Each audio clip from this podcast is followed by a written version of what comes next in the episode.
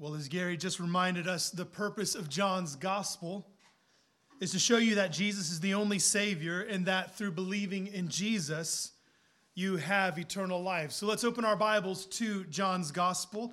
Our text for this morning is John chapter 18, verses 1 through 27. Again, John 18, verses 1 through 27. If you don't have a Bible with you, you can use one of the blue Bibles from a chair in front or around you.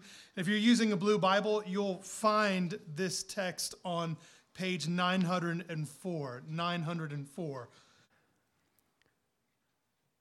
So it's been almost two months since we took our break from John's Gospel for our Advent season. So I think it's necessary for us to regain our bearings on the overall structure of John's gospel and where we are in the narrative at this time. John begins his gospel, if you remember, with a glorious prologue. He talks about the eternal existence of Jesus Christ, showing that the, the man Jesus Christ was the very Word of God made flesh. He also set the stage for what Jesus came to do. He came as a light in the light of the world who would destroy the darkness of sin and evil. And yet, John shows us, even in the beginning, that the victory would be accomplished through Jesus' rejection, even his suffering. And then John began what is known as the book of signs. That's the, the portion of the gospel that extends from chapter 1, verse 19 through chapter 12, verse 50. It includes John the Baptist's recognition of the identity of Jesus as the Messiah it also includes Jesus calling his, calling his first followers. And then in chapter 2, we begin to see how John records the miraculous signs of Jesus, beginning with the wedding at Cana, where Jesus turned water into wine, displaying his glory and power over creation. And then concludes the book of the signs with the raising of Lazarus from the dead, which was a sign of Jesus' power not only over creation, but even over death itself. Then, beginning in John chapter 13, John moves to what is called the book of glory, where Jesus teaches on his glorification through his coming death and resurrection. He washes his disciples' feet and identifies his betrayer in chapter 13. Then, in chapters 14 through 16, we explored together what is often called to, or often referred to as the farewell discourse. That's the, the final block of teaching that the Lord Jesus gave his disciples before his betrayal and his arrest. And then just before Advent, we listened as Jesus prayed his high priestly prayer, praying for himself, for his disciples, and even praying for you and me, those who have come to faith in Jesus through the testimony of those first apostles. We reached yet another inflection point in John's gospel. Judas, who left in chapter 13, returns, and with him, the official beginning of the darkest span of hours in human history. So let's read John chapter 18, verses 1 through 27. When Jesus had spoken these words, he went out with his disciples across the brook Kidron, where there was a garden, which he and his disciples entered. Now, Judas, who betrayed him, also knew the place, for Jesus often met there with his disciples. So Judas, having procured a band of soldiers and some officers from the chief priests and the Pharisees, went there with lanterns and torches and weapons. Then Jesus, knowing all that would happen to him, came forward and said to them, Whom do you seek? They answered him, Jesus of Nazareth. Jesus said to them, I am he. Judas, who betrayed him, was standing with them. When Jesus said to them, I am he, they drew back and fell to the ground. So he asked them again, Whom do you seek? And they said, Jesus of Nazareth. Jesus answered, I told you that I am he, so if you seek me, let these men go. This was to fulfill the word that he had spoken of those whom you gave me, I have lost not one. Then Simon Peter, having a sword, drew it and struck the high priest's servant and cut off his right ear. The servant's name was Malchus. So Jesus said to Peter, Put your sword into its sheath. Shall I not drink the cup that the Father has given me? So the band of soldiers and their captain and the officers of, Jew, of, the Jews arrested Jesus and bound him. First, they led him to Annas, for he was the father in law of Caiaphas, who was the high priest that year. It was Caiaphas who had advised the Jews that it would be expedient that one man should die for the people. Simon Peter followed Jesus, and so did another disciple. Since that disciple was known to the high priest, he entered with Jesus into the courtyard of the high priest. But Peter stood outside at the door. So the other disciple, who was known to the high priest, went out and spoke to the servant girl who kept watch at the door and brought Peter in. The servant girl at the door said to Peter, You also are not one of this man's disciples, are you? He said, I am not. Now the servants and officers had made a charcoal fire because it was cold, and they were standing and warming themselves. Peter also was with them, standing and warming, him, warming himself.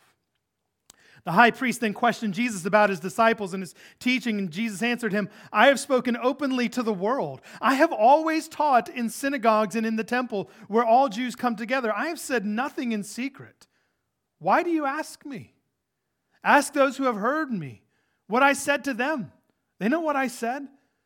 When he had said these things, one of the officers standing by struck Jesus with his hand, saying, Is that how you answer the high priest? Jesus answered him, If what I said is wrong, bear witness about the wrong. But if what I said is right, why do you strike me? Annas then sent him bound to Caiaphas the high priest. Now Simon Peter was standing and warming himself, so they said to him, You also are not one of his disciples, are you? He denied it and said, I am not. One of the servants of the high priest, a relative of the man whose ear Peter had cut off, asked, Did I not see you in the garden with him? Peter again denied it, and at once a rooster crowed. This is the word of the Lord. Thanks be to God. What is courage? What is courage? Or more pointedly, what does courage look like? I suspect that many of us might think of courage in terms of battle. A soldier who sees the carnage of war before them and does not flee from the conflict but walks toward the danger resolved to fight for the cause they have bound themselves to. Or an adventurer who looks out upon a journey with uncertain outcomes and a lack of knowledge about what dangers await, yet takes the step into the unknown, knowing that peril and danger are on the path in front of them. I was thinking about this this week, and I was reminded of a moment in J.R.R. Tolkien's Lord of the Rings. In the third book, Aragorn, the king, resolves to hold an army of undead kings and soldiers to an oath that they had made to his ancestors to fight alongside Isildur, Aragorn's ancestor. But when the time came for them to fight, they didn't keep their word. So Aragorn goes to the, their dwelling place to call them to honor the oath they had made to his ancestors by fighting now with him. And these kings dwelled in the inner recesses of a mountain. And as they approach the entrance, Tolkien draws us into the fear that the company is experiencing. The horses are sweating and pulling back, the, the men are trembling. But there's actually a humorous moment at the threshold of this mountain here when we read of Gimli the dwarf, who had for generations plumbed the depths of mountain mines with his kin. He is struck fearfully frozen at the gate of this moment. And in a moment, uh, or gate of this mountain, and in a moment of, of indignity, he watches his elvish friend Legolas enter the mountain, and it stuns Gimli. And Tolkien writes this His knees shook, and he was wroth with himself. Here is a thing unheard of, he said. An elf will go underground and a dwarf dare not? With that, he plunged in. But it seemed like he dragged his feet like lead over the threshold. And at once a blindness came upon him, even upon Gimli, Glóin's son, who had walked unafraid in many deep places of the world. Friends, courage isn't the absence of fear. But it's rightly ordered fears. Here's what I mean the soldier fears dishonor and failing his charge more than he fears the danger before him in the battle. The adventurer fears the complacency and comfort of life more than the danger of his explorations. Gimli feared abandoning his, abandoning his dearest friends and the shame of being a dwarf who wouldn't enter an underground cavern more than the danger that was right in front of him. You see, courage, courage is the willingness to face danger. It's confidence and firmness of purpose in the face of danger or testing. In Scripture, courage is not the absence of fear or even the absence of real danger. Rather, it's rightly ordered fears. In our text, John shows us the dreadful outcome of Peter's disordered fear, even Judas's disordered fears, alongside the marvelous courage of our glorious King Jesus. So, these two parallel tracks are going to be how we spend the rest of our time and they'll serve as our outline. First, we're going to explore the danger of disordered fears. And second, we're going to look at the unshakable courage of Jesus. So, first, the danger of disordered fears. There's no sugarcoating the reality that this part of John's narrative is dark. It is heavy, it is painful. If you're reading the gospel, it hurts to read this part. It hurts because we've seen the tender yet strong nature of Jesus our Lord, his kind love and patience toward the disciples, his unwavering resolve in the face of adversity. From the Jewish leaders and even at times from those who called themselves his disciples, he was opposed. Here we just read of his betrayal by one whom he called a disciple and a friend one who turned his back on the only being in the universe who had ever loved him unconditionally. Judas, twice called the betrayer in our text, is rightly identified that because he betrayed our Lord for money. John had already given us a glimpse into the darkness of Judas's heart. He ultimately betrayed Jesus for money, for a bit of financial security. For Judas, it was the fear of poverty that drove him to betray his teacher, his friend, to betray the Lord that he was pretending to serve and follow.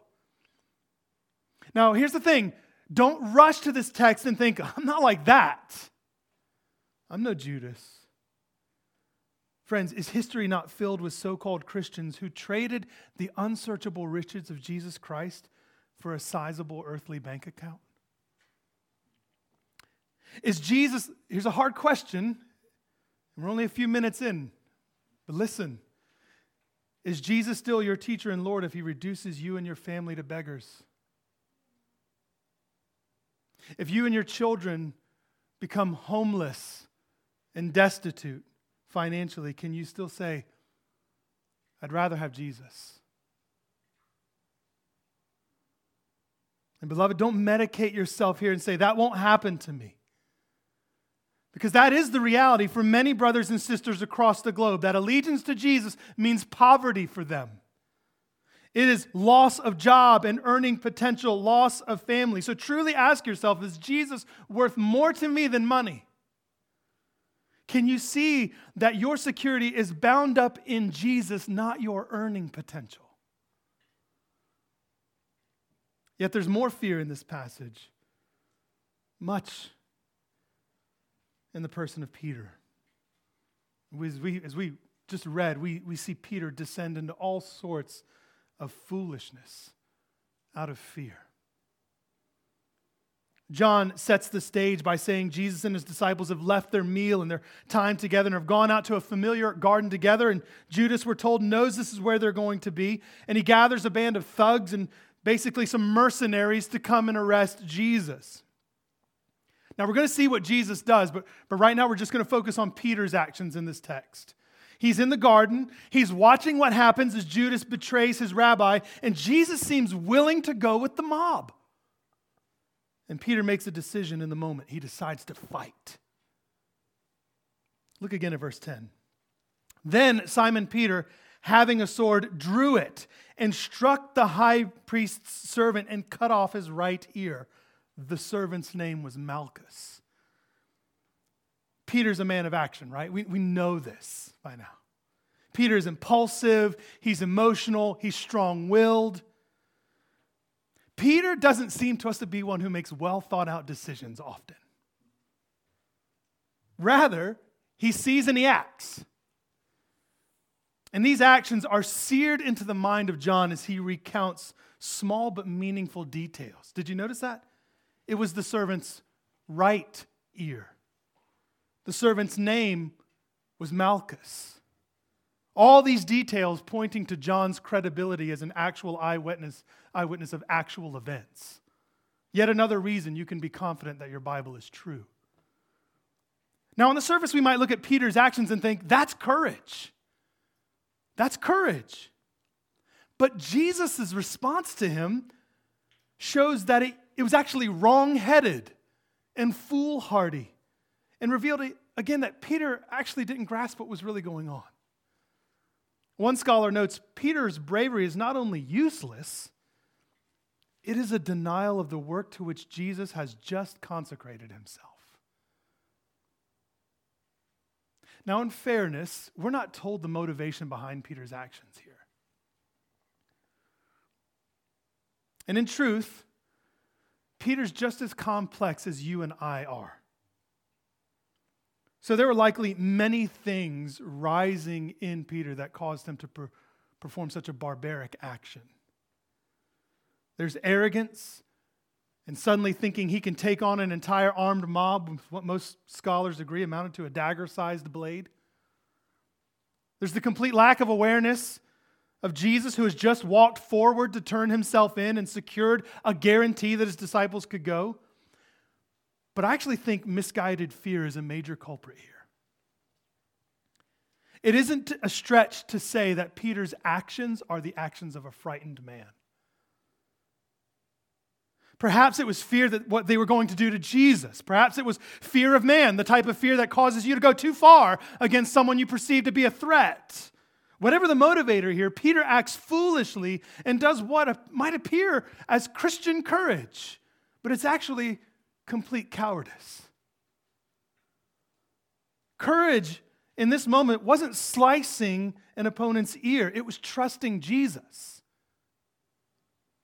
And Peter's act is an open display of a lack of trust in Jesus. And this is what our disordered fears attack, isn't it? When our fears are out of whack, don't they wage war against our trust?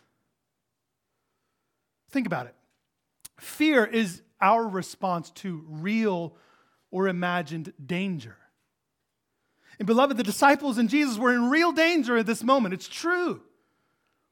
And there are times when you and I are in real danger, and yet we are often forgetful that in following Jesus, if we are following him, we can trust him in the midst of our dangerous situations. We can trust him when we are afraid. Jesus did not want or need Peter to defend him, he wanted Peter to trust him. And Peter did what you and I so often do he tried to take control of the situation rather than trusting Jesus, who is actually the only one who's in control in this situation. You see, our fears, when left unchecked, erode our trust. All of a sudden, what we fear is far bigger than God can be, and we feel as if our well being, our security, or even our very lives depend on us in this moment, what we can do.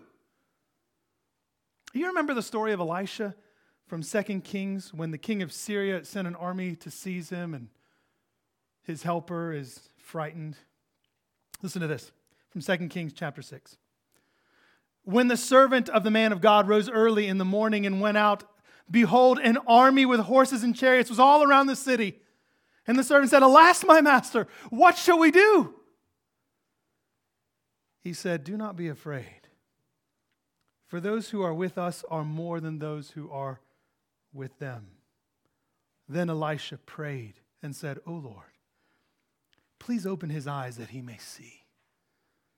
So the Lord opened the eyes of the young man, and he saw, and behold, the mountain was full of horses and chariots of fire all around Elisha. Our fear grows when our view of the Lord is small. It bears repeating. Fears grow where our view of the Lord is small. But there's a more devastating result of fear in this text, isn't there, friends?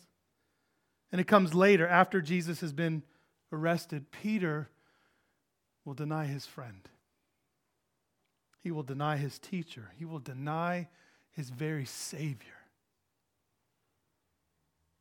Not once, not twice, but three times. Now, this doesn't come as a shock to us if we've been in John's gospel together because Jesus actually prophesied this very moment. We read in chapter 13, verses 36 through 38 Simon Peter said to him, Lord, where are you going? Jesus answered him, Where I am going, you cannot follow me now, but you will follow afterward. Peter said to him, Lord, why can I not follow you now? I will lay down my life for you. Jesus answered, Will you lay down your life for me? Truly, truly, I say to you, the rooster will not crow till you have denied me three times.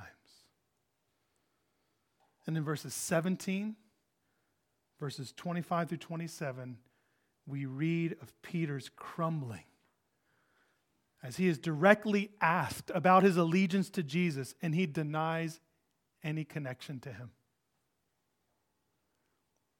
He denies any connection to his Lord. The question comes first from a servant girl who admits him to the courtyard of the high priest, then from a group who are surrounding him at a fire. Another small detail John puts it's a charcoal fire, another credit to his eyewitness account. And then finally, from a relative of the very man that Peter had violently assaulted just a short time prior. Each denial becomes more and more ridiculous as the clear evidence and testimony of these interrogators reveals that Peter was and is a disciple. It's so sad to read it. John doesn't include just how this sounded, but Matthew actually tells us that Peter's denial is so passionate that he calls down curses on himself if it can be proven that he's a follower of Jesus. Peter, the one who said, If everyone else leaves, I won't. If everyone else fails, I won't. The one who declared, Where else can we go but to you, O Lord, for you have the words of life. He uses his own words to deny Jesus and curse himself. What was Peter afraid of? Well, he feared man more than God in this moment. He feared the opinions of man, of humans, more than the opinion of heaven. In Peter, we see the chief disordered fear that we all must run from the fear of man. The fear of man will cause the fear of the Lord to starve and wither in your heart. It will cause us to run away from God rather than to Him. It will lead us to trust ourselves and our wisdom over that of the Lord. It can even lead to denying the Lord Jesus. And just like Judas, we need to understand that we are, we're not immune to this type of sin. John gives us this account on one level to show us the plain reality of Jesus is as the Lord, who knew all that he would endure, even from his friends, for us to wonder at Jesus, our suffering Savior. On the other hand, this painful rejection by Peter serves to warn us from becoming like him and to expose where we have been like him. Peter's not the only disciple to ever deny Jesus before men, not even of this number. He is not the only Jesus follower to give in to fear of man. But we are given this account that we might not become like him, that we might see where we are tempted to deny Jesus and flee from the sorrow this sin will bring and to find fresh courage in the glory of Jesus. So let me ask you are your fears disordered this morning? What are you afraid of that isn't the Lord? Not all fear is sinful. Please don't hear me say that. I'm not saying that. But some is. Especially where that fear has replaced our love and devotion to Jesus. So maybe you're not a Christian and you're wondering, does this text have anything to say to me? This text speaks to you too because you're afraid too. But there's a difference. For you, apart from Christ, there is no escaping your fears. Sure, you assume there's hope in education or a job or family or wealth or adventure or in marriage or in intimacy or in fitness or in a diet or doctors or whatever you're trying to fight your fears with. But all of those are temporary solutions to an eternal reality. You see, Jesus comes to sinners like you and me and exposes that our fears, while they are real, are misdirected. They are disordered. Our sin has separated us from the God who made us. And when we die, we will be before Him to give an account for our lives. And no amount of money or good works or health can deliver anyone from that day or that moment. But Jesus came and actually did live perfectly, yet He died to pay the penalty for sinners, for our sin. And he rose from the dead, conquering evil and the evil one, so that by faith in him, we do not fear the judgment of God on that day. Because it would be Christ who did what we could never do in our place, who paid the debt that we couldn't pay, so that we do not fear the judgment of God. So if you aren't a Christian, you can know that freedom too. That's the hope of the Christian life. You can reorder your fears by faith in Jesus and that freedom, that awareness that the wrath of God is satisfied and you are welcomed into his presence for eternity, actually serves to deliver from the temporary fears of this life. You see, John shows us the danger of our disordered fears. But he simultaneously shows us Jesus' unshakable courage which is the next point the unshakable courage of Jesus. So, I don't know about you, you, as you were listening to the text or following along, but what strikes me in this passage is how everything and everyone around Jesus is, is chaotic, is in chaos, but Jesus isn't. Like at no point in what we read is Jesus out of control. He isn't stoic or passive, but it's clear He's in control of everything that's going on. I mean, look at the opening verses of, of the passage. Jesus and the 11 faithful disciples are in the garden, well known to them, when Judas arrives with his gathered mob. And look again how, how John describes them in verse 3. So Judas, having procured a band of soldiers and some officers from the chief priests and the Pharisees, went there with lanterns and torches and weapons. I mean, Judas has gathered a band of soldiers on the basis of a promise to deliver Jesus. Now, there is differing speculation about the amount of soldiers based on the word John uses here. Some say as far or as many as a thousand, some argue for 200, but, but here's the thing John's point is not the number of the troops, or he would have included the number of the troops. John's point is not that. His point is who makes up the mob. It's Roman soldiers, Jewish temple guards, and the priests and the Pharisees. John is showing us that both Jew and Gentile alike show up to arrest Jesus. The theological reality John is showing is that the world, Jew and Gentile alike, are guilty of this gross injustice. But Jesus is not shaken by the betrayal He's not shaken by the soldiers. In fact, John records an exchange between Jesus and his captors. John does not record the phony greeting and the betrayer's kiss of Judas, but rather, John shows us how Jesus approaches the crowd and asks them who they seek.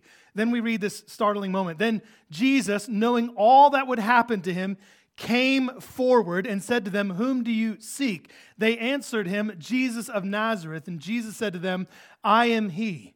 Judas, who betrayed him, was standing with them.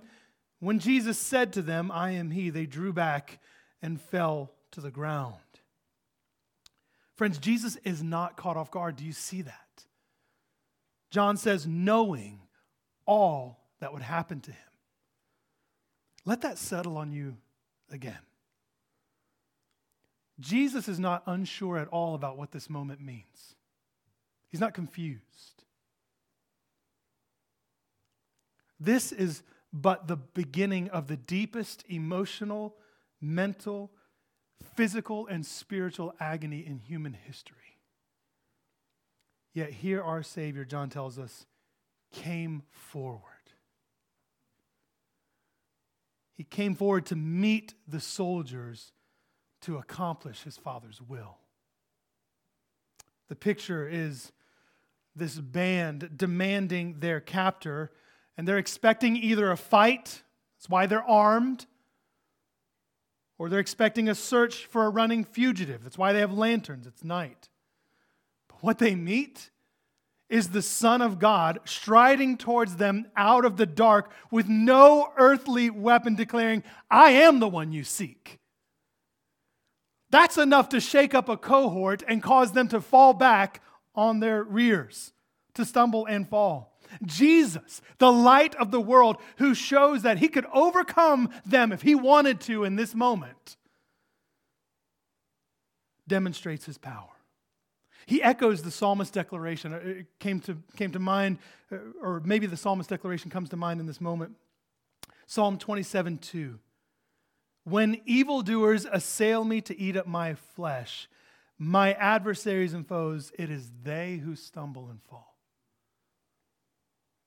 Jesus stares his enemies, our enemies, the world, the flesh, and the devil and he confronts them, and it is his enemies who draw back and fall. And yet, friends, we know that the courage of Jesus would not ultimately be displayed in his subjecting these enemies, but rather subjecting himself to his enemies. To do what he tells Peter there in verse 11 to drink the cup the Father has given me. He is drinking the cup that even in this moment when a friend betrays him has he's begun to taste the bitterness. He's laying down his life as he always purposed to do. Church, Jesus' courage is unshakable because his confidence is in his Father's will. Even if that means unimaginable suffering, such is the love our Savior has for us. And his courage doesn't stop there. We see it extend all the way till his last breath on the cross. Yet in our text, his courage shines against the backdrop of betrayal and denial. You see, after his arrest, John starts to jump between two scenes scenes of Jesus and then scenes of Peter. And we've already seen Peter's fear controlled denial, but John intermingles or Peter's fear with Jesus' courage. Jesus is arrested and bound and led to Annas, whom John says was the father in law of Caiaphas. Kind of imagine the Don Corleone type effect here. He's the godfather. And he reminds us of Caiaphas' unknowing prophecy from chapter 11. John notes in verse 14 it was Caiaphas who had advised the Jews that it would be expedient that one man should die for the people. Do you remember that? It's in the wake of when Jesus raises Lazarus from the dead, and the, the Pharisees and the Jews are panicking. They're like, people are going to believe in him. This guy, just brought a guy from the dead. And instead of faith in him, they're thinking, no, let's kill this guy who's raising people from the dead. He's, he's obviously a charlatan. They could not be more wrong. And John records in chapter 11, but one of them, Caiaphas, who was the high priest that year, said to them, You know nothing at all. How interesting that he's going to tell them that they know nothing at all, right?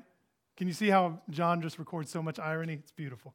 He said to them, You know nothing at all, nor do you understand that it is better for you that one man should die for the people, not that the whole nation should perish. He did not say this of his own accord.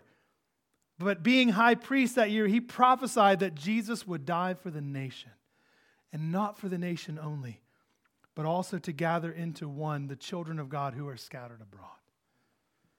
Caiaphas knew not what he spoke of, but he spoke truth. John points us to see that Jesus is accomplishing exactly what the Father planned, and the Father's plan was that Jesus would die for his people to purchase salvation and life for them. And Jesus marches courageously to his death through two kangaroo courts of injustice. The first we see among his own people with the Jews. He's questioned about his teaching. He's questioned about his disciples, and Jesus does not bow to their questions. He doesn't explain or defend himself. Why not? Because would it really matter? I mean, the verdict had been decided. The verdict was settled before the trial began. These religious leaders weren't really looking for answers, they wanted evidence to support the sentence they were trying to pass. Jesus knows this, and his response is a right response. In essence, he demands, prove what you claim. He says, I have spoken openly to the world. I have always taught in the synagogues and in the temple where all Jews come together. I have said nothing in secret. Why do you ask me? Ask those who have heard what I said to them. They know what I said. Jesus offers an appropriate response and is met with inappropriate anger and sinful brutality. How shocking that a guard from the very temple designed to honor God would presume to lay a hand on the Son of God. I mean, again, the irony that John is showing us in his gospel is staggering. Who would dare touch God? And here is God in the flesh, and a human presumes to slap him. I mean, think of the Old Testament story where Uzzah, or Uzzah, an escort of the Ark of the Covenant, dares to touch the Ark. Do you remember the story? He dares to touch the Ark as it looks like it's getting ready to fall off of a cart. And he is immediately struck dead for such a presumption. But here, the face of God is struck by a human, and the human lives. Beloved, can you see that the Lord Jesus is ushering in a new covenant in the way that he's dealing with humanity? I mean, our Savior surely fulfills Isaiah's prophecy of the suffering servant who is humiliated yet courageous. Jesus calls them on their sin. And the whole ridiculous trial with one question, with his question, Jesus answered them, If what I said was wrong, bear witness about the wrong. But if what I said is right, why do you strike me? Again, Jesus is in control here. The Jewish court is trying to exert its power, and Jesus reminds him, them that it is he who truly has the power, and he's the one who's actually righteous here. You see, church, nothing coming at Jesus in his passion shook his courage or his confidence in his Father's will, nor the plans that he had come to accomplish. When we see Peter and Judas set side by side with Jesus, we see a stunning picture of fear and faith. Jesus trusted his Father, the disciples faltered in fear. I mean, John is showing us step by step that Jesus is the only Savior. Not money or acceptance or strength to fight. No, Jesus is the Messiah, the only Savior, and that by trusting in Him, we have eternal life. That's the point of John's gospel, and it's the point of our text here this morning. But I think there are a few more ways that we can apply this text. So let me offer a few ways to apply this as we conclude. One, what fears are eroding your confidence in the Lord Jesus? What dark corners of your heart absolutely terrify you? And if left unchecked, could lead you, lead you to run from Jesus rather than running to him. Brother or sister, it is to your peril that you ignore them or act like they don't exist. Rather, confess and name your fears to the Lord and seek the help of His Holy Spirit to fight fear and deepen your trust in Jesus. Disordered fears result in a disordered life.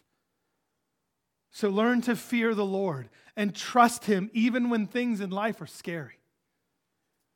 He is your good Father, and nothing He has brought or will bring will shake His love and purpose for your life. Second, this text calls us to own our betrayal and denial. It would be easy for us to distance ourselves from Peter and Judas and the other disciples in our text, but that would be to short circuit, I think, one of the gifts that this text gives. So let me ask you this Is there a betrayal in your life that you have received or you have given? I want to urge you don't be like Judas. Seek out the one whom you have wounded or has wounded you and pursue forgiveness. Look to Jesus and see the one who was denied and forgave and restored his denier. Look to Judas and see the devastation betrayal left unrepented of brought. Repentance, as hard as it is, is a gift from God to bring freedom, restoration, and renewed courage in God. Perhaps today, even this afternoon, there is a denial or betrayal you need to seek to make amends for. Thirdly, look to Jesus for courage, saint. You are not Jesus, He is the Savior. Yet Jesus was perfect in his humanity. He demonstrates actually for us what fearing the Lord and not fearing man looks like so we can come to Jesus and learn from him how we might live with unshakable courage because of the Father's will. Countless saints have followed in the footsteps of their Savior, some even marching to their death just like him, confident in the Father's plan. That's not just for super Christians, that's for every disciple of Jesus. So let's look to Jesus and find courage in and through him. And lastly, this Saints, let's strengthen one another. As Christians, we have been given each other to help us in fighting fear and stirring faith. It's why we gather week after week to praise the Lord, to remember the gospel, to pray together and with one another and for one another. The church is a means for you for helping you rightly order your fears. Fellow Christians who do not shame you for your fear, but point you to Jesus for renewed courage. Because in Christ we have nothing to fear. For he has purchased eternal redemption for us through his blood. Let's pray.